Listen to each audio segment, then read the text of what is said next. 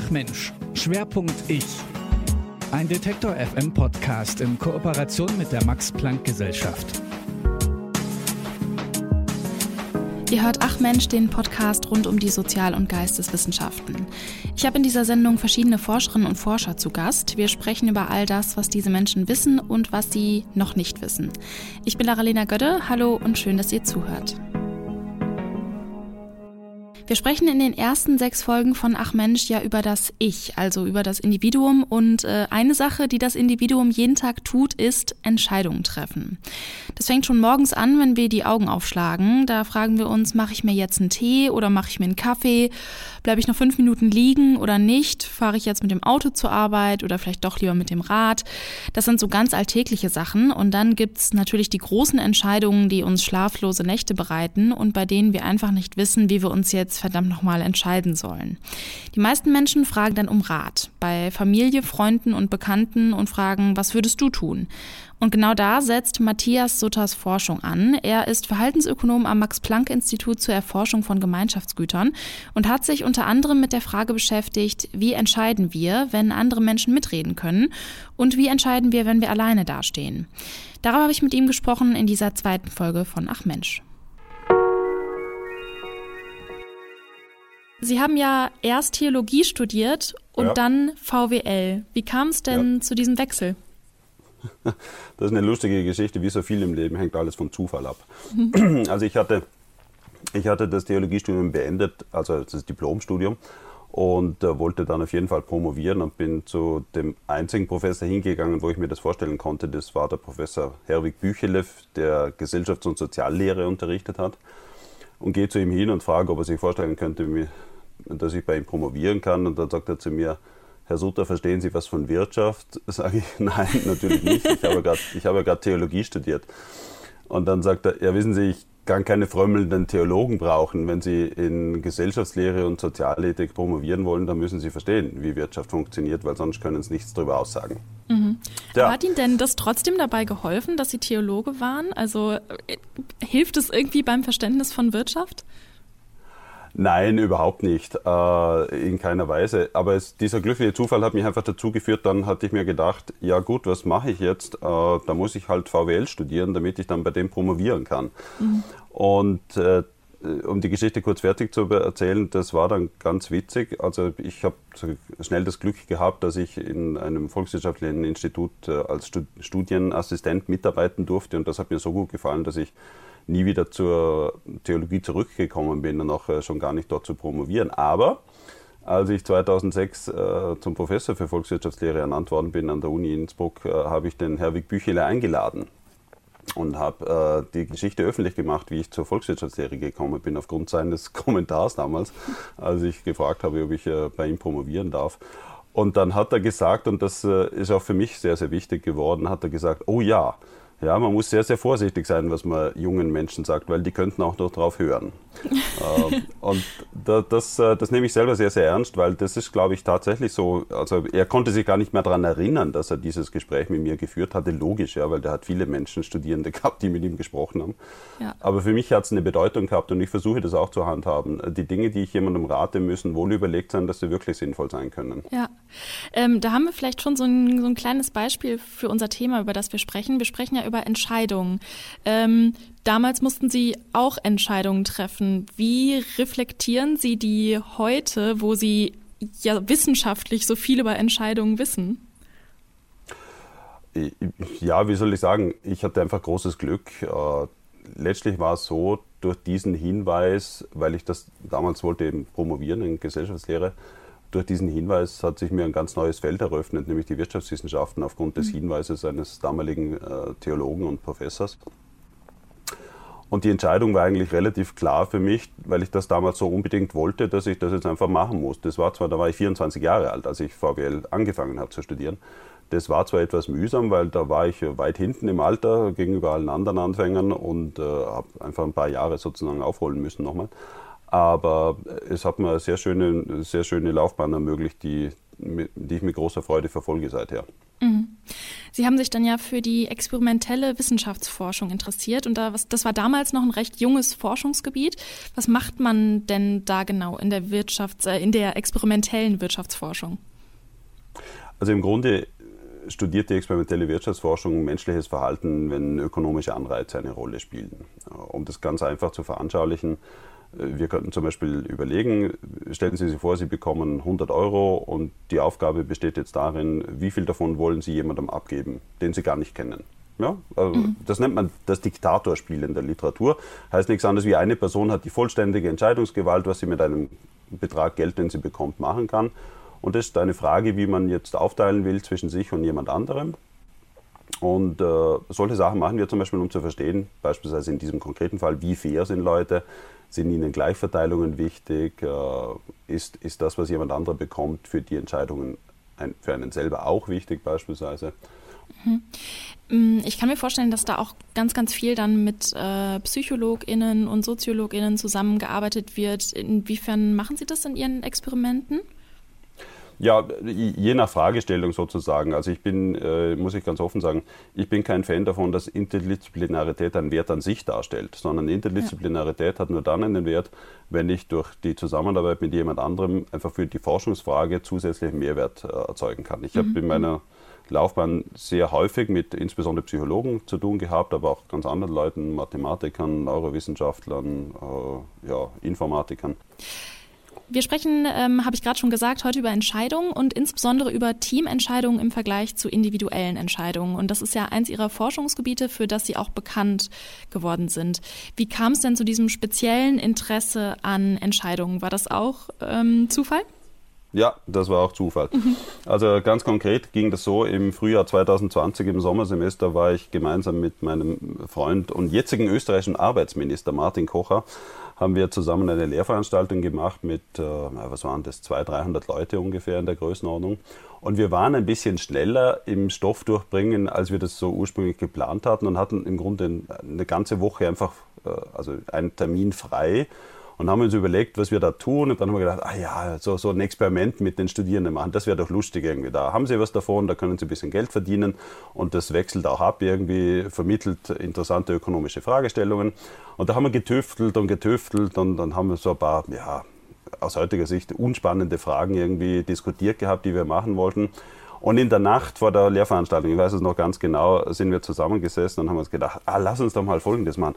Lass uns doch mal Teams das sogenannte Beauty Contest Game spielen. Ich kann das gerne dann erklären, wie das mhm. genau mhm. läuft.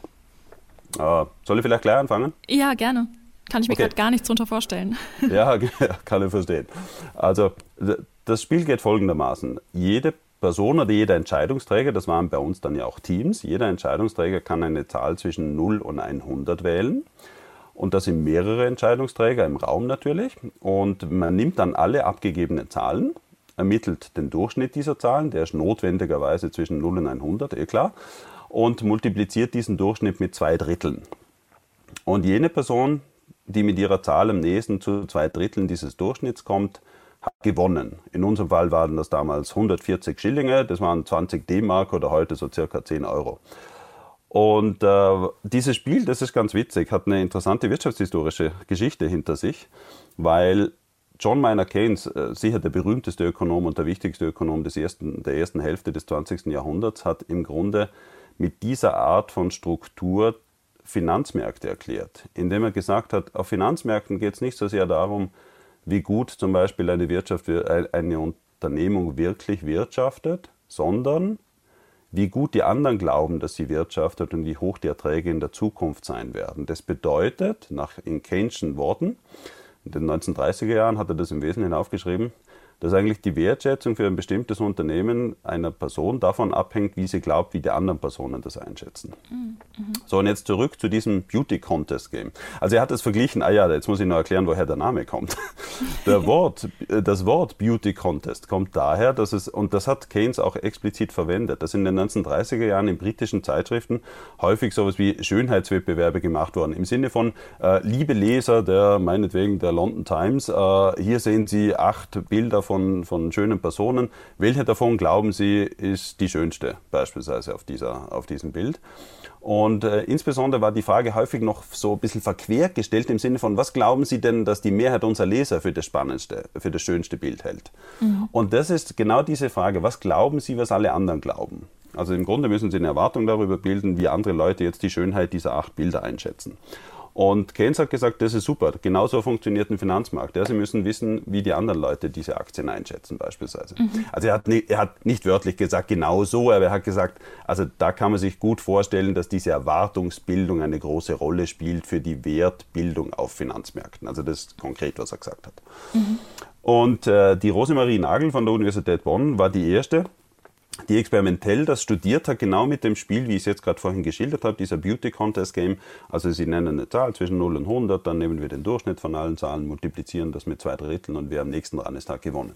Worum es da geht, ist ganz einfach. Sie müssen eine Vorstellung haben, was denn eigentlich die anderen tun. Dann stellen Sie sich vor, stellen Sie sich vor, alle anderen wählen einfach 50, um ein Beispiel zu nennen. Dann wäre der Durchschnitt all dieser Zahlen bei 50. Zwei Drittel davon wären 33, irgendwas. Und dann sollten Sie also nicht 50 wählen wie die anderen, sondern 33, ein Drittel. Ja? Dann gewinnen Sie hier. Und äh, das heißt, Ihre Erwartungshaltung mit die anderen ist entscheidend, was sie tatsächlich wählen sollen. Aber das machen die Leute dann diese ganzen Rechenschritte, machen die mhm. Leute das dann auch oder sagen die einfach so, ach, ich nehme jetzt einfach mal 26 oder so? Weil, äh, ja. Äh, da, das kommt vor, das kommt vor. Natürlich kommt es vor. Oder ja. die, die, die, Hausnummer, die man zu Hause hat oder sowas, das ja. haben wir alles schon erlebt. Aber ja. was wirklich passiert, ist folgendes, und das ist ganz interessant jetzt nämlich. Also im Schnitt denken viele Leute, also nein, nicht, das ist falsch. Ganz viele Leute denken folgendermaßen, dass sie sagen, aha, das ist vielleicht zufällig, was da passiert, aber wenn es zufällig ist, dann ist es gleich verteilt zwischen 0 und 100, dann ist der erwartete Durchschnitt 50. Aber dann sollte ich doch nicht 50 wählen, sondern dann sollte ich zwei Drittel von 50 wählen. Ja, ja. Das nennt man tatsächlich in der theoretischen Analyse jetzt diesen ersten Gedankenschritt. Von rein zufällig gehen Sie darauf hin, dass Sie sagen, nein, nein, aber ich antworte optimal, auch wenn alle anderen zufällig wären. Ja, optimal auf andere zufällig heißt, im Schnitt wäre 50, wenn es Zufall ist, aber ich mache zwei Drittel davon. So. Mhm. Und wenn Sie jetzt denken, ah, Moment, aber so gescheit wie die anderen, äh, so gescheit wie ich sind die anderen auch, dann glauben Sie, aha, 33, das kann nicht reichen, weil wahrscheinlich denken viele so, dass sie von 50 auf 33 gehen. Das heißt, ich sollte einen nächsten Schritt machen. Das ist jetzt der zweite Schritt von 33 und davon zwei Drittel sind dann 22, irgendwas. Und diese Schritte können wir tatsächlich, also wir können praktisch wirklich schauen, wie groß ist der Anteil in der Verteilung von Leuten, die im Grunde bei 33 bis 50 in der Größe herum sind, von 22 bis 33, von 14 bis 22. Und das sind diese einzelnen Schritte des Denkens, von denen ich vorhin sprach. Mhm. Damit können Sie jetzt herauskristallisieren durch dieses eigentlich einfache Spiel, was glauben denn die meisten Leute, was die anderen tun. Ja? Und die meisten Leute glauben eben nicht, dass es zufällig ist, sondern da gibt es eine Struktur dahinter. Mhm. Und die Rosemarie Nagel aus Bonn war die erste, die das mit Individuen gespielt hat, hat klar gezeigt, okay, also die meisten Leute denken ein oder zwei Schritte. 33, 22, so, das sind so die, die, die ganz häufig gewählten Zahlen dabei irgendwie. Und eben, der Martin Koch und ich, wir haben dann also über Nacht gedacht, ach, lass uns das doch mal mit Teams machen, weil uns dieses, äh, dieser Aufsatz von der Rosemarie Nagel so gut gefallen hat. Wir fanden das so nett, dieses Spiel, so einfach durchzuführen und auch spannend von der Frage her irgendwie, eben Erwartungsbildung über das, was andere tun. Und dann haben wir Folgendes gemacht. Wir haben also eine Bedingung gehabt, wo jeder alleine entscheiden musste. Und eine andere Bedingung, wo wir drei Leute an einen Tisch gesetzt haben und denen gesagt haben, ihr müsst eine Entscheidung treffen, da habt ihr ein Blatt Papier, auf die schreibt ihr die Entscheidung auf. Wie ihr zu dieser Entscheidung kommt, ist für uns irrelevant. Ihr müsst nur innerhalb von drei Minuten dann einfach eine Zahl auf diesem Blatt abgeben. Haben Sie die Gruppen denn dann auch beobachtet, wie die die Entscheidung getroffen haben? Weil, äh, also meistens wird dann ja, also wenn es jetzt Teams aus drei Leuten sind, dann wird ja wahrscheinlich irgendwie abgestimmt, oder? Ja, wir haben das erst ein bisschen später gemacht. Erst nachdem wir diese Ergebnisse gesehen haben in Nachfolgestudien, haben wir dann genauer hingeschaut, was da tatsächlich passiert. Was wir dann gefunden haben, war sehr, sehr interessant. Wir haben jetzt also diese Teamentscheidungen, drei Leute schreiben eine Zahl auf, mit den individuellen Entscheidungen, eine Person schreibt jeweils eine Zahl auf, verglichen und sehen, dass die Teamzahlen systematisch tiefer sind. Und das kann man jetzt in der Erklärung, wie ich es vorhin versucht habe zu machen, interpretieren als Teams denken im Schnitt einen Schritt weiter. Mhm. Also die glauben, dass die anderen tiefer denken, das Problem tiefer durchdringen und darum reagieren sie noch einen Schritt weiter praktisch hinauf. Und äh, wenn Sie jetzt äh, das äh, über die Runden hinweg anschauen, dann sind Teams praktisch immer einen Schritt vor den Teams, also immer sozusagen eine Stufe schneller näher dran an der Null, als die Individuen das tatsächlich tun. Mhm. Als wir das gesehen haben, haben wir natürlich sofort die Frage gehabt, die wahrscheinlich auch Ihnen so vorkommt, woran liegt das? Und dann haben wir in, Nachfolgestudien genauer angeschaut, was machen denn die Teams da eigentlich? Was diskutieren die? Warum, wie kommen die darauf? Und dann haben wir festgestellt, dass im Grunde Folgendes passiert. Also meistens beginnen die, also ich stilisiere jetzt ein bisschen, weil nicht jede Gruppe das so macht, aber, mhm. aber ganz viele machen so. Mhm. Meistens beginnen die, dass sie sagen, was würdest denn du tun und was würde denn der andere machen? Ja, dann, zum Beispiel jetzt mal, dann sagt der eine 30, dann sagt der andere 40, der dritte sagt 50 beispielsweise. Und dann diskutieren die, aha, okay, das würdest du machen. Also stell dir vor, wir wären jetzt drei Entscheidungsträger, wir hätten 30, 40, 50 dann wäre der Durchschnitt 40 und davon zwei Drittel sind so irgendwas bei 26 herum. Aha, okay. Und daraus erkennen die Teams in der Diskussion, dass es hier offensichtlich günstig ist, tiefere Zahlen zu haben als das, was man erwartet, was der Durchschnitt tatsächlich macht. Und dann kommt ganz häufig genau das, was ich vorhin versucht habe zu schildern schon, dass die sagen, ja gut, aber wenn wir das wissen, machen die anderen das auch. Das heißt, wir müssen noch einen Schritt tiefer als die anderen gehen irgendwie. Mhm. Und genau diese, diese Wettbewerbseinstellung gegenüber anderen Teams ist das, was, und da habe ich viel von Gary Bonstein, diesem berühmten Sozialpsychologen gelernt. Das ist das, was man Competitiveness of Teams nennt, irgendwie auch bekannt in der Literatur als Discontinuity-Effekt. Teams erwarten von anderen, dass sie kompetitiver sind und noch schärfer ein Problem durchdenken können. Und genau das haben wir in diesem sogenannten Beauty Contest Game gefunden, der Martin und ich, dass hier Teams systematisch tiefer denken als Individuen und besser praktisch spieltheoretisch ein Problem durchdenken können. Das führt so weit, auch das haben wir in Nachfolgestudien dann zeigen können, das führt so weit, wenn wir Teams gegen Individuen spielen lassen, dass die Teams häufiger gewinnen und damit mit mehr, mit, mit, mit mehr Geld nach Hause gehen. Ist ja aber auch irgendwie, wenn man das jetzt mal mit so einer mit so einer Sportart vergleicht, ist ja auch irgendwie klar, dass irgendwie ein Team besser ist als ein Individuum, weil sich ja irgendwie Fähigkeiten auch aufsummieren, oder? Inwiefern kann man das so erklären, dass sich einfach auch Fähigkeiten aufsummieren?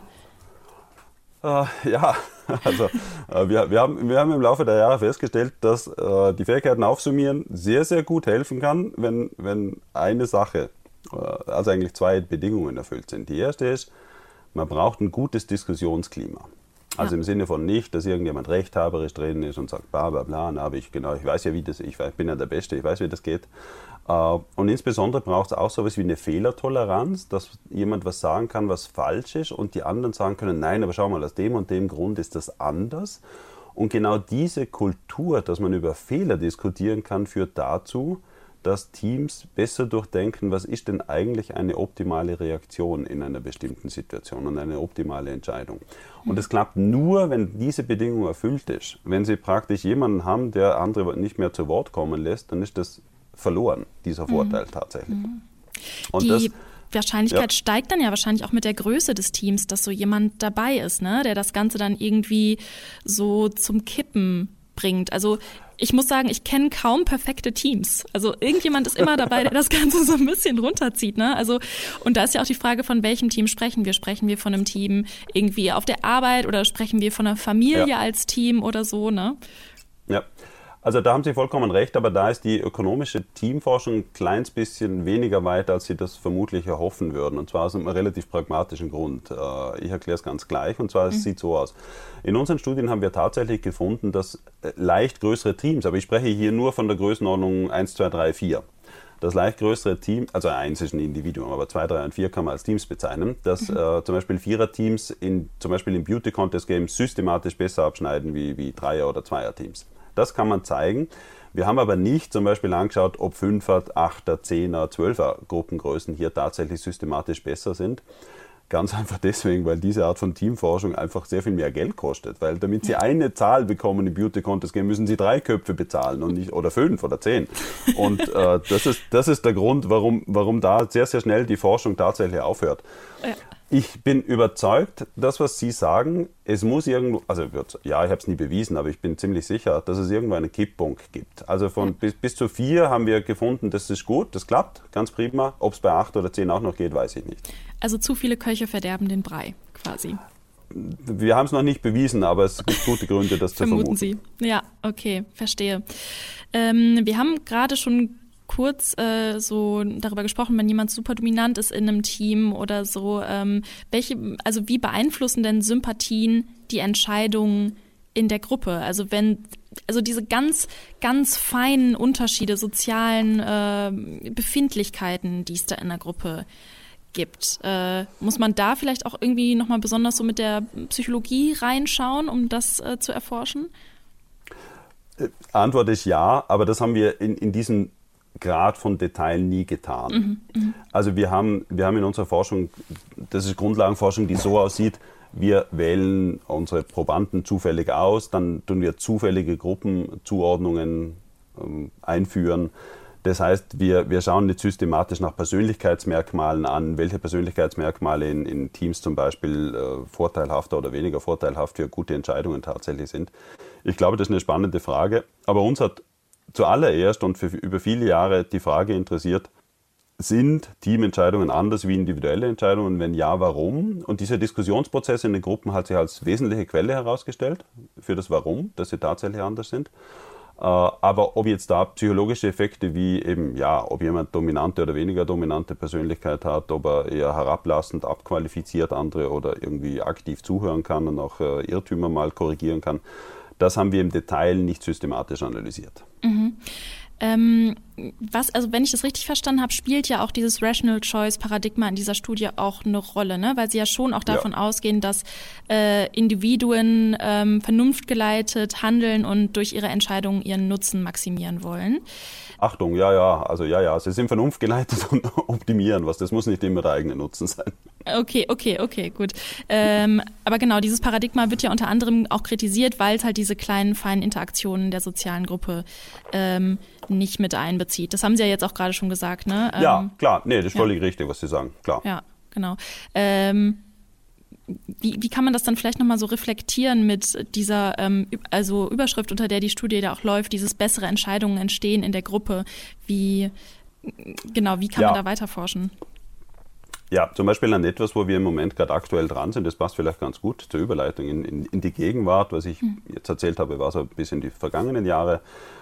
Der nächste Schritt in der, in, in der volkswirtschaftlichen Teamforschung zeichnet sich ab, ist die Frage, was passiert mit Teamentscheidungen, wenn es interne Konflikte gibt. Ja.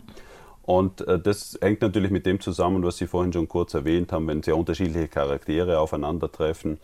Aber was wir jetzt als ersten Schritt machen und ein paar andere Leute auch, was wir als ersten Schritt machen, ist nicht, ob wir charakterlich, persönlich irgendwie unterschiedliche Typen haben, sondern wir schaffen Konflikte exogen rein. Also von außen äh, bringen wir die ins Spiel rein. Und lassen Sie mich das kurz illustrieren.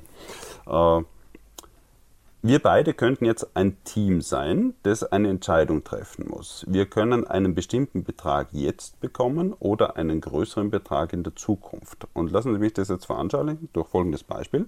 Stellen Sie sich vor, wir würden sagen, wir hätten den Betrag gern jetzt, dann kriegen Sie 100 und ich 100. Okay? Mhm. Aber, und die Alternative wäre, wir müssen einen Monat lang warten. Und jetzt machen wir folgendes, dass wenn wir einen Monat lang warten, ich 101 bekomme und Sie 120. Der Konflikt besteht jetzt darin, dass das Warten für uns beide sehr unterschiedlich attraktiv ist. Ja, Sie würden 20% gewinnen und nicht 1% oder 1 Euro und 20 Euro. Äh, man kann sofort erkennen, dass das für jemand wie mich irgendwie ziemlich unattraktiv ist, einen Monat für einen Euro zuzuwarten. Da würden die allermeisten Leute, das haben wir alles längst studiert, da würden die allermeisten Leute die 100 sofort nehmen. Aber wenn man jemand 120 in einem Monat anbietet, dann nehmen die allermeisten Leute die 120. So, und jetzt sagen wir aber, wir sind ein Team. Wir können nur eine gemeinsame Entscheidung treffen. Entweder Geld heute oder Geld in der Zukunft, obwohl das Geld in der Zukunft unterschiedlich an uns verteilt wird. Und mhm. das Ergebnis ist folgendes. Wir finden in unseren Teams, das ist ganz interessant, über ganz viele verschiedene, über ganz viele verschiedene Bedingungen hinweg, sobald eine Person relativ stark vom Warten profitiert und es den anderen auch erklären kann, dann wartet die ganze Gruppe, auch wenn es nicht für jeden besonders attraktiv ist. Mhm. Dann, also findet man leichter eine Entscheidung, dass man sagt, okay, dann warten wir einen Monat auf das Geld.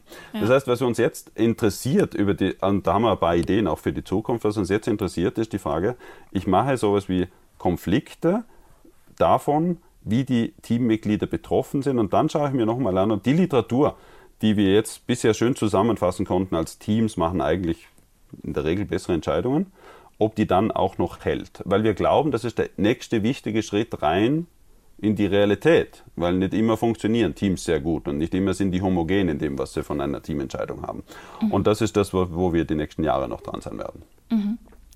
Ähm, sprechen wir aber auch nochmal, also wenn wir jetzt über Teams gesprochen haben, wollen wir aber auch nochmal kurz über die Entscheidungen bei einem äh, Individuum ähm, sprechen. Kann man denn überhaupt davon sprechen, dass es rein individuelle Entscheidungen gibt? Oder müssen wir dafür eigentlich irgendwie auf einer einsamen Insel wohnen, um eine rein individuelle Entscheidung zu treffen? Ich glaube, das ist ein bisschen Definitionsfrage sogar tatsächlich. Also wenn Sie, wenn Sie vor der Entscheidung stehen, was möchten Sie studieren, dann, dann sprechen Sie mit vielen Leuten, Ihr Elternhaus, Ihre Freunde, Studienberater, vielleicht Kollegen auf der Uni, die Sie schon kennen. Aber letztlich müssen Sie die Entscheidung treffen und das ist das, was der Ökonom als individuelle Entscheidung bezeichnen würde, weil Sie allein treffen die Entscheidung, niemand ja. für Sie. Ja? Also ja. So, so machen wir das in unseren Gesellschaften. Okay. Äh, aber dass natürlich es hier einen, einen Einfluss von anderen gibt, ist vollkommen klar. Aber ja, lassen Sie mich das illustrieren. Auch, äh, und da kann ich zurück zur Teamentscheidung gehen, weil wir da ganz interessante Effekte der Martin und ich als erste identifizieren konnten. Also stell, ich habe ja vorhin über dieses Beauty Contest Game gesprochen. Beispielsweise drei Leute sitzen an einem Tisch und treffen gemeinsam eine Entscheidung. Wir haben ganz ähnliche Effekte gefunden, wenn wir Folgendes getan haben. Drei Leute sitzen an einem Tisch, aber nur einer darf entscheiden. Er darf mit den anderen sprechen, aber entscheiden tut diese eine Person. Mhm. Also wie, wie ein Diktator in der Gruppe, der sagen, wie ein Vorgesetzter, können Sie sagen, der mhm. dann am Schluss die Entscheidung trifft. Das ist eine individuelle Entscheidung, überhaupt keine Frage. Was wir gefunden haben, aber, und das fand ich sehr, sehr interessant damals, und auch die Zeitschriften fanden das spannend. Wenn jemand alleine eine Entscheidung trifft, die aber Auswirkungen auf andere hat, obwohl die nicht, nicht mitreden, also die dürfen zwar mitreden, aber nicht mitentscheiden, dann sieht diese individuelle Entscheidung eines Verantwortlichen sieht dann sehr ähnlich aus einer Teamentscheidung, wenn alle drei entscheiden. Das ist ganz interessant, weil es zeigt auch ein bisschen wiederum, dass selbst wenn sie eigens allein für sich, also wenn sie ja allein entscheiden können, aber andere Leute davon betroffen sind, dann berücksichtigen sie das in ihrer Entscheidung ganz mhm. offensichtlich. Mhm. Und das ist eigentlich ein sehr schönes Ergebnis. Mhm. Ähm, bei dieser Studie, über die wir jetzt auch viel gesprochen haben, da kam ja grundsätzlich raus, dass äh, Gruppen äh, bzw. Teams bessere Entscheidungen ja. treffen. Umgekehrt würde man dann ja jetzt natürlich sagen, Individuen treffen schlechtere Entscheidungen. Und da spielen, das sagen Sie in der Studie, Vorurteile, kognitive Grenzen und soziale Bedenken ähm, eine Rolle. Heißt das jetzt umgekehrt, man sollte besser keine Entscheidung mehr alleine treffen, sondern sich zumindest äh, gründlich quasi die Meinung von äh, Leuten am Tisch äh, einholen, auch wenn man denn die, ähm, äh, die Entscheidung letztendlich alleine fällt? Weil das, also das klingt für mich so, als ob wir eigentlich äh, nicht so richtig fähig wären, Entscheidungen alleine zu treffen, weil uns da irgendwas im Weg steht. Seien das jetzt halt diese Vorurteile oder halt kognitive Grenzen. Ähm, ja, also, genau. Die einfache Antwort ist ja, aber ich, ich würde gerne äh, betonen, dass, nicht, dass ich nicht glaube, dass jemand allein unfähig ist, eine Entscheidung zu treffen. Und trotzdem äh, zeigt unsere Forschung, dass es sehr, sehr klug und hilfreich sein kann und meistens ist, wenn Sie vor einer individuellen Entscheidung auch andere Leute um Rat fragen und mit denen etwas diskutieren. Und zwar ganz einfach deswegen, weil sie, und das zeigt unsere Teamforschung sehr, sehr schön, weil sie andere Perspektiven plötzlich sehen, die sie selber nicht hatten. Andere Standpunkte zu sehen, beleuchten ihr eigenes Problem sehr, sehr viel umfassender, nämlich von mehreren Seiten, als wenn Sie selber allein auf etwas draufschauen. Das kann man sich im Grunde fotografisch ganz einfach vorstellen. Sie haben einen Auslöser auf ein Bild gerichtet und eine zweite Person könnte von hinten dieselbe Szene fotografieren, dann sehen Sie eben eine Perspektive mehr. Und das ist praktisch mhm. wie diese zweite Meinung, die Sie sich einholen können. Und die Antwort ist also ganz klar, ja, das hilft. Äh, nicht immer müssen Sie das Beste dann daraus machen, weil manchmal haben Sie halt doch bestimmte Vorlieben irgendwie zu entscheiden. Aber klar ist, mehr Perspektiven sind sinnvoll. Jetzt muss man sagen, das kann natürlich Zeit kosten, das kann Mühe kosten, dass man mit anderen Leuten spricht und das mag vielleicht Entscheidungen ein kleines bisschen verzögern. Und das muss man dann abwägen, ob man schnell entscheiden muss und eben nicht viel Zeit hat, mit anderen zu sprechen oder eben schon. Ähm, inwiefern wird diese Forschung denn jetzt auch so ganz praktisch äh, implementiert? Weil das klingt ja alles jetzt total hilfreich. Also äh, was, was Sie da sagen, da würde ich jetzt für mich persönlich zum Beispiel mitnehmen, dass ich vielleicht dann doch nochmal mehr andere Meinungen einhole, als ich das vorher getan habe. Ähm, was, was hatte diese Forschung für Folgen? Also wir, wir, der Martin und ich und, und viele Leute, die in diesem Bereich forschen, wir sind ja keine Unternehmensberater. Wir gehen jetzt ja. nicht mit unseren Zeitschriftenaufsätzen raus und sagen, hurra, und jetzt aber erklären wir euch, wie die Welt viel besser geht und ja. ihr Unternehmen profitabler macht. Das war nie unser Ziel. Ja, äh, was wir machen, ist Grundlagenforschung zu verstehen, in diesem konkreten Fall, wie Teams entscheiden und wie das unterschiedlich von individuellen Entscheidungen ist. Ich glaube, wenn Sie jetzt Unternehmensberater wären, dann, dann wäre klar, dass eine der Schlussfolgerungen unserer Forschung wäre, dass es wichtig ist, verschiedenste Perspektiven in einer Diskussion zuzulassen. Das ist das, was ich im vorigen Beispiel mal kurz erwähnt habe. Äh, wenn es gut gelingt, dass die Leute miteinander so ein bisschen hierarchiefrei sprechen können und jeder seine, seine Meinung, seine Ansichten mal anbringen kann, ohne Furcht zu haben, vor anderen als dumm, äh, schlecht gebildet oder sonst wie dazustehen oder irgendwie einfach äh, wenig smart, dann, dann hilft das, dass sie verschiedenste Aspekte besser beleuchten können. Und äh, was dann auch noch hilft, ist, dass man sehr häufig einfach demokratisch äh, sich versucht, auf eine Meinung zu einigen mit Mehrheitsentscheidungen. Das klappt normalerweise sehr, sehr gut in unseren Studien. Äh, und da hängt es natürlich davon ab, dass niemand das Recht für sich beansprucht, ein Veto einzulegen beispielsweise. Mhm. Äh, also die Diskussionskultur ist sehr wichtig und ich glaube, das würden Unternehmensberatungen dann für sich mitnehmen. Aber das habe ich nie versucht zu verkaufen, unter Anführungszeichen, in, in die Unternehmenswelt hinein. Das sagt Matthias Sutter, Verhaltensökonom am Max-Planck-Institut zur Erforschung von Gemeinschaftsgütern. Seine Grundlagenforschung zu Teamentscheidungen zeigt, zusammen mit anderen Menschen denken wir in der Regel immer einen Schritt weiter, wenn wir Entscheidungen treffen. In der nächsten Folge von Ach Mensch geht es dann um den Musikgeschmack. Wie wir ihn finden, warum wir die Musik mögen, die wir mögen und wie sich der Musikgeschmack in bestimmten Schlüsselerlebnissen ändern kann. Freut mich, wenn ihr auch in zwei Wochen wieder zuhört. Bis dahin abonniert diesen Podcast gerne und lasst uns auch gerne wissen, wie ihr das Ganze hier findet. Erreichen könnt ihr uns über die gängigen Social-Media-Kanäle oder einfach per Mail an kontakt.detektor.fm. Ich bin Lara-Lena Gödde, ich sag Tschüss und bis zum nächsten Mal.